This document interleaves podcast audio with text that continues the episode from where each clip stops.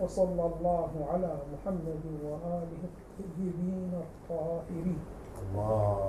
اللهم صل على محمد وآل محمد اللهم صل على محمد وآل محمد.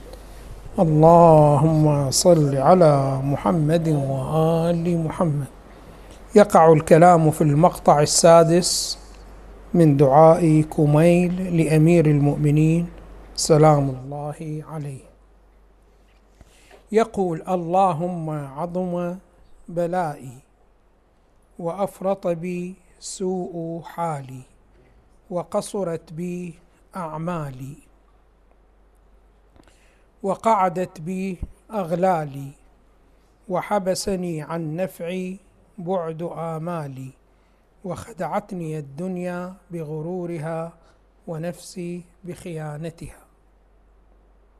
ومطالي يا سيدي فأسألك بعزتك أن لا يحجب عنك دعائي سوء عملي وفعالي ولا تفضحني بخفي ما اطلعت عليه من سري ولا تعاجلني بالعقوبة على ما عملته في خلواتي من سوء فعلي وإساءتي ودوام تفريطي وجهالتي وكثرة شهواتي وغفلتي. وكن اللهم بعزتك لي في الأحوال كلها رؤوفا وعلي في جميع الأمور عطوفا. اللهم عظم بلائي. الإمام سلام الله عليه ومن مقام عظمة من مقام شدة البلاء وعظمة البلاء يدعو الله سبحانه وتعالى أن يكشف عنه هذا البلاء. البلاء كما في الروايات على ثلاثة أنحاء. وكثيرا يكون الإنسان مبتلى ببعض أنحاء هذا البلاء وهي البلاءات المهمة ولكن الإنسان لا يلتفت أنه مبتلي بهذا البلاء.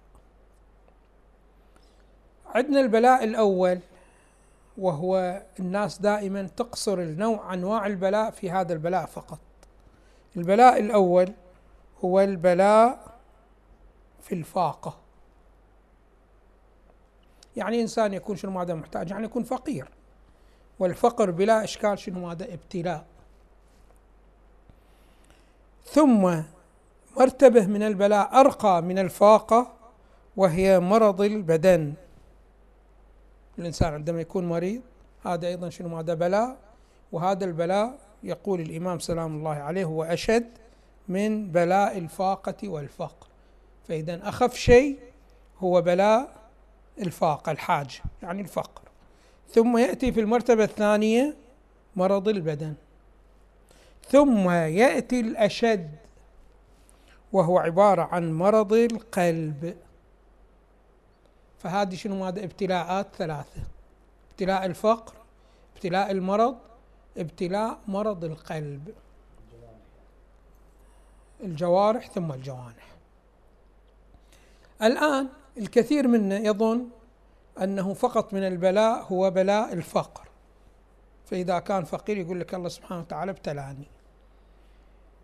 وأيضا المرض أيضا نقول أيضا هو شنو ماذا بلاء. ولكن ما نعد مرض القلب شنو ماذا بلاء. والحال بأنه أشد البلاءات خطورة هو مرض القلب. خب كيف يكون شنو ماذا القلب شنو ماذا مريض؟ شوفوا الآن. كل إنسان الله سبحانه وتعالى جعل فيه استعداد لإدراك الواقع الخارجي كما هو. فإذا كان يدرك الواقع الخارجي كما هو فهذا يقولون القلب والوعاء الإدراكي هو شنو؟ ماذا سليم. وأما إذا فرضنا بأنه ما أدرك الواقع كما هو كيف ما يدرك الواقع كما هو؟ تعرض الشهوة فيدرك الواقع بما يوافق شهوته. أو تعرض العادة فيدرك الواقع بما هو معتاد عليه. أو يدرك الواقع مو من باب الشهوة مو من باب العادة من باب بعض الاتصاف ببعض الصفات الرديئه والرديئة. مثل من ناحية الكبر أو من ناحية الحسد الاستهانه بالآخرين. فإذا فهم هذه المسائل من هذا المنطلق فهذا شنو؟ هذا مريض القلب. فلاحظوا الآن الأنبياء صلوات الله وسلامه عليهم جاءوا بمعارف حقة مئة في المئة. وما طلبوا من الآخرين أن يعتقدوا بهذه المعارف إلا بعد سماع الدليل. فما إجا واحد سألهم ما هو الدليل على هذا الأمر إلا شنو ماذا واستدلوا له بذلك. ولكن مع ذلك تشوف شنو ماذا الأكثرية رفضت الأنبياء وما قبلت الأنبياء. لماذا؟ لأنه البعض شنو ماذا؟ يتعامل مع النبي من منطلق الهوى. فيقيم له مئة دليل على أنه أنا مبعوث من الله سبحانه وتعالى ولكن هو هواه ما يقبل هذا الأمر فشنو ماذا؟ فيرفض. هذا هو شنو ماذا؟ هو مرض. للأسف الشديد إحنا ما نعد الأمراض الأخلاقية شنو ماذا؟ أمراض. مع أنها هي أمراض أخطر من أمراض البدن وأخطر من الفاقة والاحتياج. فالآن هذا الذي يحسد الآخرين هذا مريض قلبا الذي يتكبر على الآخرين مريض قلبا. الذي ينكر الحق هو شنو ماذا؟ مريض قلبا. ولكن ما يعد نفسه شنو ماذا؟ في المرضى. والسبب ما هو؟ السبب بأنه الله سبحانه وتعالى جعل بعض الأمراض الألم مالها ألم فوري.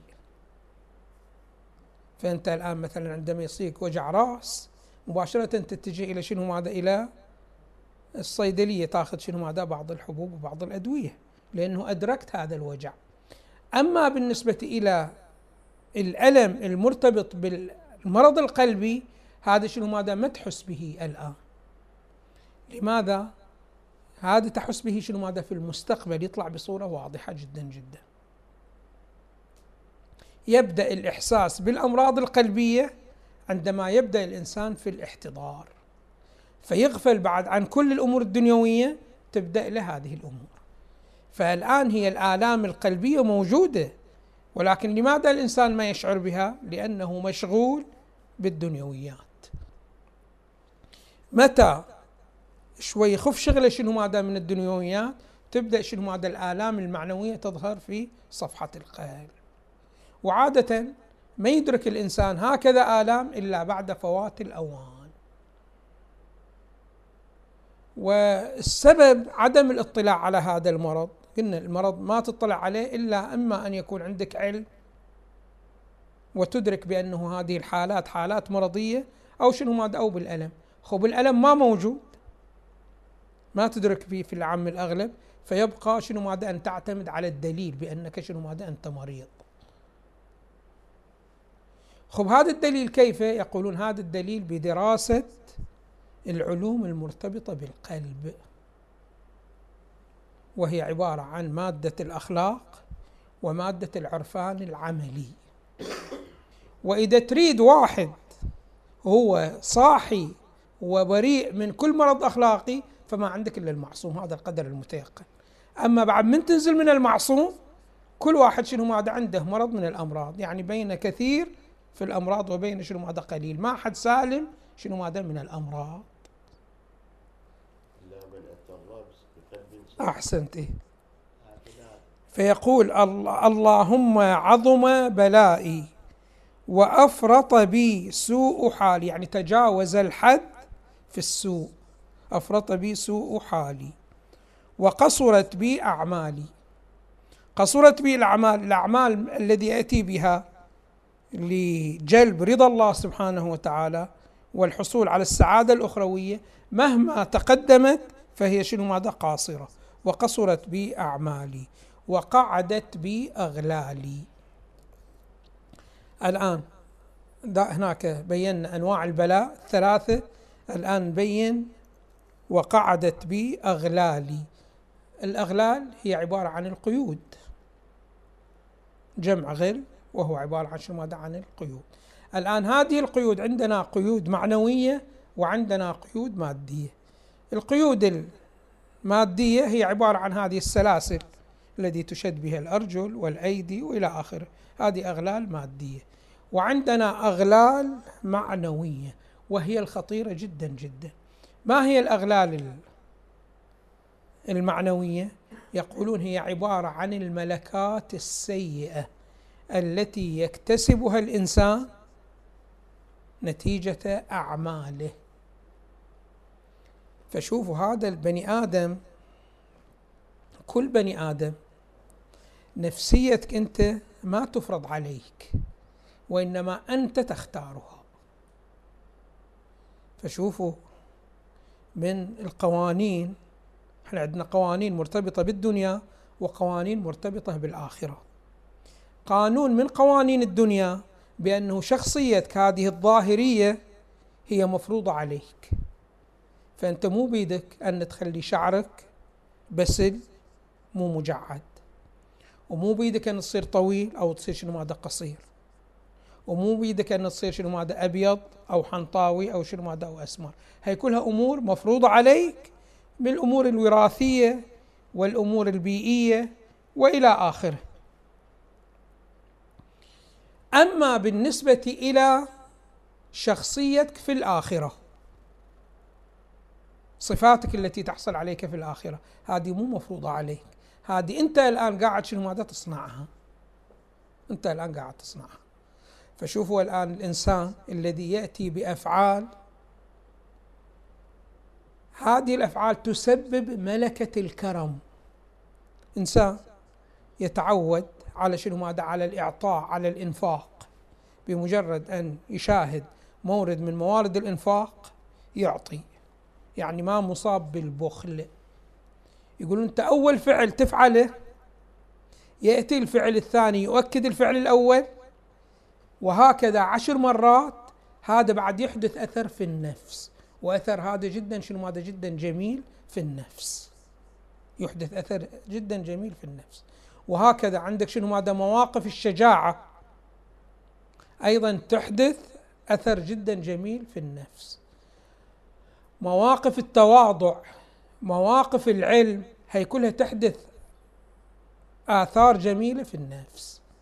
فتأتي يوم القيامة وأنت أجمل الناس. هنا إذا سئلت لماذا صرت أنت أجمل الناس؟ والآخرين شنو ماذا؟ مو بذلك الجمال. هذا بعد ما تقدر تجاوب تقول له والله هي عوامل وراثية وعوامل جينية. لا مو بهي الصورة. وإنما أنت أوصلت نفسك إلى هذا المستوى من الجمال. يعني حصلت عليه بجدك وباجتهادك. فلذلك يقولون شنو ماذا؟ الجميل يوم القيامة له أن يفتخر بجماله. ولكن الجميل بالجمال الدنيوي ما إله أن يفتخر بجماله. لأنه أنت ما بذلت أي جهد وأي سعي. فأنت شعرك جميل لأنه شنو ماذا؟ الوالدة والوالد شنو ماذا؟ شعرهم جميل. انت شنو ماذا أبيض؟ لأنه شنو ماذا؟ الوالد والوالدة شنو ماذا؟ بهذا النحو بهي الصورة. فما إلك فخر. ولكن في الآخرة كل الفخر لك. لماذا؟ لأن أنت صنعت نفسك بنفسك. فهذه هي عبارة عن شنو ماذا؟ عن الأغلال. فالإنسان إذا حصل بعض الملكات السيئة هذه كلها تسويه شنو ماذا؟ تسوي قبيح المنظر يوم القيامة. يقولون النبي صلى الله عليه وآله واحدة من أزواجه كانت تطلب من النبي أن يريها يوسف. قال له ليش يعني تريدين تشوفين يوسف؟ قالت أريد أشوف جماله. قال له أمامك أمامك من هو أجمل من يوسف؟ من هو؟ قال أنا. ولكن أنت يا رسول الله جمالك جمال باطني. وين هذه وتدرك؟ الجمال شنو؟ ماذا الجمال الباطني. إيه. فعلى أي حال. وقعدت بي أغلالي. بعد الأغلال تثقل الإنسان. ما تخلي شنو ماذا يعرج إلى شنو ماذا في السماوات. وقعدت بي أغلالي. وحبسني عن نفعي بعد آمالي. الآن كثير من الناس يشتغل بأحلام اليقظة. يرتب أشياء على أشياء وبقى أسوي وإلى آخره. خب أنت شوف الوظائف اللي يريده منك الله سبحانه وتعالى الآن. شلك شنو ماذا بالمستقبل؟ لا ما موجود. يقول وحبسني عن نفعي بعد آمالي وخدعتني الدنيا بغرورها ونفسي بخيانتها. هذه مسألة شوفوا مسألة إحنا الدنيا تخدعنا. والدنيا شنو ماذا خداعة. خب ما هي وسيلتها في الخداع؟ وسيلتها في الخداع هي التزيين. تزيين. وإلا هي لو ما استعملت التزيين ما حد يختار الدنيا. الدنيا جيفة ولكن تظهر نفسها بأنها جميلة فتخدعك. وعندما يصير شنو ماذا غاية الأمر يتبين لك شنو ماذا خبثها وسوء حسنها ليست بحسنة ولكن ما في فائده بعد فوات الأوان. فإذا الدنيا دائما تظهر نفسها في غير مظهرها. فعلينا أن نلتفت إلى هذه الحيثية. وخدعتني الدنيا بغرورها ونفسي بخيانتها. شلون النفس تخون؟ المفروض النفس تدرك ما هو صحيح وتبين لك بأن هذا صحيح وهذا شنو ماذا؟ خطأ.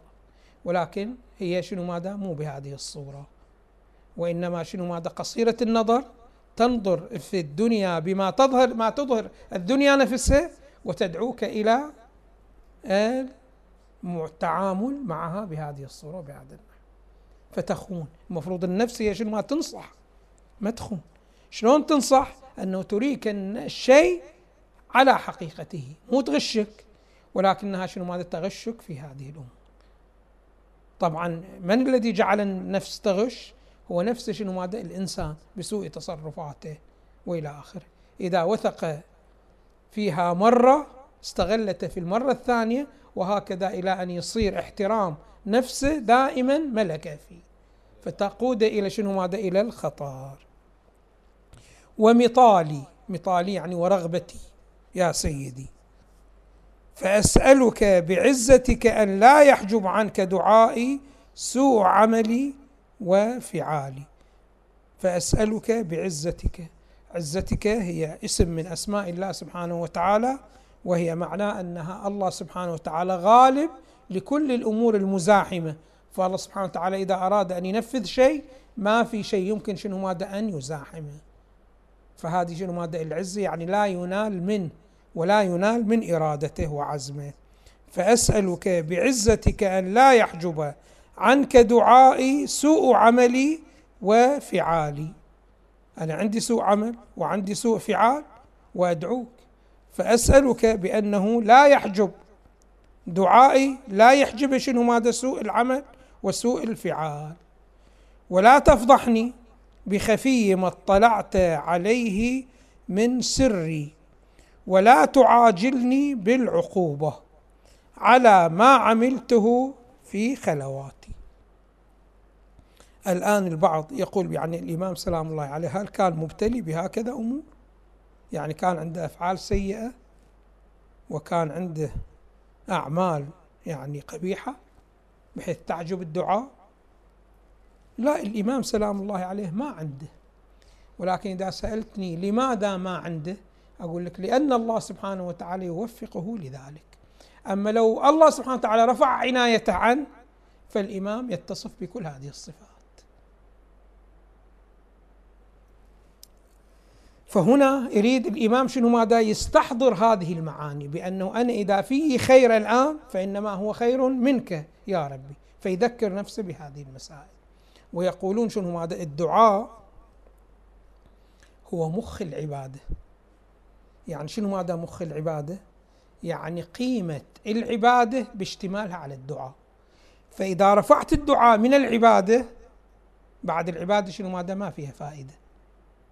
لأنه بلا مخ ما فيها شنو ماذا؟ فائدة. فمخ العبادة هو الدعاء. خب الدعاء ما هو فيه؟ ما هو الذي فيه؟ الذي فيه هو شنو ماذا؟ الفقر. أنت عندما تدعو الله سبحانه وتعالى يعني شنو ماذا؟ يعني تقول له بأنه أنا فقير ومحتاج إليك. وهذا يقولون هو شنو؟ هذا هو؟ مفتاح السر. فكل إنسان يريد الله سبحانه وتعالى يحقق له شيء من الأشياء عليه أن يتجه إلى الله سبحانه وتعالى بلباس الفقر والحاجة. فيكون دعائك من هذا المنطلق. خب الآن أمير المؤمنين بلا إشكال هو عادل. واضح شلون؟ بل هو في قمة العدالة. معصوم فما عنده أي ذنب وما عنده أي معصية. فكيف يقول هذه العبارات تصدر منه؟ يريد يبين بأنه أنا إذا شفتوني لست بعاص فإنما هو بتوفيق من الله سبحانه وتعالى. فهو في نفسه فقير محتاج إلى الله سبحانه وتعالى. فبالدعاء يذكر نفسه بهذه المسألة. الله سبحانه وتعالى مباشرة بعد يمده ويبقي يمد يمد في هذه الأمور. فيقول ولا تفضحني بخفي ما اطلعت عليه من سره. خب الإنسان كيف يلتفت إلى هذه المسألة؟ شوفوا الآن بعض الأشخاص تشوفه شنو ماذا غني. يعني من نزل من بطن أمه غني. واضح شلون؟ خب هذا كيف يشعر بأنه غني؟ يقولون حتى يشعر بأنه غني لابد أن يصيب الله سبحانه وتعالى بالفقدان. يفقد الأموال في برهة من الزمن. عند ذلك شنو ماذا؟ يعرف قيمة الأموال ويعرف أنه شنو ماذا؟ معطى له هذه المسألة. وإلا إذا فرض شخص من الأشخاص ما فقد النعمة فصعب عليه أن يعلم بأن هذه النعمة زائدة عليه ومعطى له. يقولون النبي صلى الله عليه وآله خطب وحده يريد يتزوجها فإجا والدها في الخطبة فأراد يستعرض بعض الأمور الجميلة التي موجودة في هذه السيدة. فذكر بأن هذه ما مرضت من أول ما جاءت إلى الدنيا إلى يومك هذا يعني ما فقدت الصحة ما حست بألم المرض. فالنبي مباشرة قال إذا لا حاجة لي فيها. لأنه إذا ما حست هي بألم المرض كيف تشكر الصحة؟ ما راح تشكر الصحة. غالبية الناس ما يحسون بالنعمة إلا إذا فقدها. فإذا كان هو دائما مشتمل على هذه النعمة ما راح شنو ماذا ما راح يشكر الله سبحانه وتعالى. نعم هناك بعض الناس ومنهم أمير المؤمنين بل هو على رأسهم ما يحتاج أن يفقد النعمة. ما يحتاج أن يفقد نعمة الهداية حتى يعرف الهداية. ما يحتاج أن يفقد نعمة الصحة حتى يحس بنعمة الصحة لا لماذا؟ لأنه شخصية تحلل. فهو حلل نفسه وتعرف على نفسه فوجد بأنه نفسه هي صفر ما إلها أي قيمة. وإنما القيمة كلها تأتي بعد الارتباط بالله سبحانه وتعالى. فلذلك شنو ماذا أدرك فقده؟ فانعكس حاجته وفقره إلى الله سبحانه وتعالى في دعائه. بعد هذا ما يحتاج أن الله سبحانه وتعالى يأدبه بعصا الفقدان وإنما هو دائما ملتفت إلى هذه المسألة حيث حلل نفسه وهو علمنا. من لم يعرف نفسه لم يعرف ربه ومن عرف نفسه فقد عرف ربه. فهو عرف نفسه فعرف ما تفقده نفسه بلحاظ ذاتها وما تحتاج له من الله سبحانه وتعالى. فلذلك يسطره شنو ماذا في هذا الدعاء. فيقول ولا تفضحني بخفي ما اطلعت عليه من سري. واضح شلون؟ وهو فقداني لكل الكمالات. ولا تعاجلني بالعقوبة على ما عملته في خلواتي من سوء فعلي وإساءتي ودوام تفريطي وجهالتي. دوام تفريطي يعني تجاوزي للحد وجهالتي وكثرة شهواتي وغفلتي. فهذا معناه يريد يشير إلى هذه المسألة بأن الله سبحانه وتعالى لو يرفع عنايته عني فالشهوة راح شنو؟ هذا هي؟ التي تحكمني. والغفلة هي التي تحكمني. ولكن بعناية الله سبحانه وتعالى أنا شنو؟ ماذا؟ صرت بعيد عن الغفلة وأن تتحكم في الغفلة وبعيد عن الشهوة وأن تتحكم في الشهوة. وكن اللهم بعزتك لي في الأحوال كلها رؤوفا. يقولون الرأفة هي عبارة عن شدة الرحمة الرحمة العالية. وضد الرأفة القسوة. وكن اللهم بعزتك لي في الأحوال كلها رؤوفا وعلي في جميع الأمور عطوفا. يعني مؤيد ومحب. إذا شوفوا الإنسان دائما وأبدا لا تشوف نفسك مثلا أنت الآن صح صاحي وأنت في سن الشباب تقول أنا بعد ما محتاج إلى شنو؟ هذا إلى الله سبحانه وتعالى يعطينا الصحة. لا الله سبحانه وتعالى رفع يده واضح شلون أنت خلاص شنو هذا راح تنهار. وأنت الآن تستطيع أن تستقيم إنما هو بدعم الله سبحانه وتعالى. أو مثلا تشوف نفسك الآن شنو؟ هذا غني وعندك أموال. فلا تظن بأنك لست محتاج إلى الله سبحانه وتعالى. لا. أنت مهما كملت فما راح تكمل ككمال النبي صلى الله عليه وآله.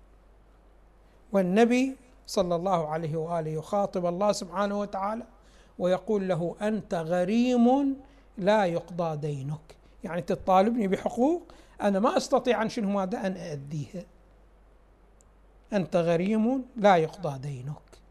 فإذا كان النبي بهذه الصورة ويرى بأنه كل ما كمل فقد زاد احتياجا إلى الله سبحانه وتعالى. بعد راح يتكلم من مع الله سبحانه وتعالى من منطلق الفقر لو من منطلق الغنى؟ منطلق الفقر بل من منطلق حق الفقر الفقر الخالص. هذا شنو ماذا؟ النبي ويجب على كل مؤمن أن يكون بهذه الصورة وبهذا النحو. والحمد لله رب العالمين. وصلى الله على محمد وآله الطيبين الطاهرين. اللهم صل على محمد وآله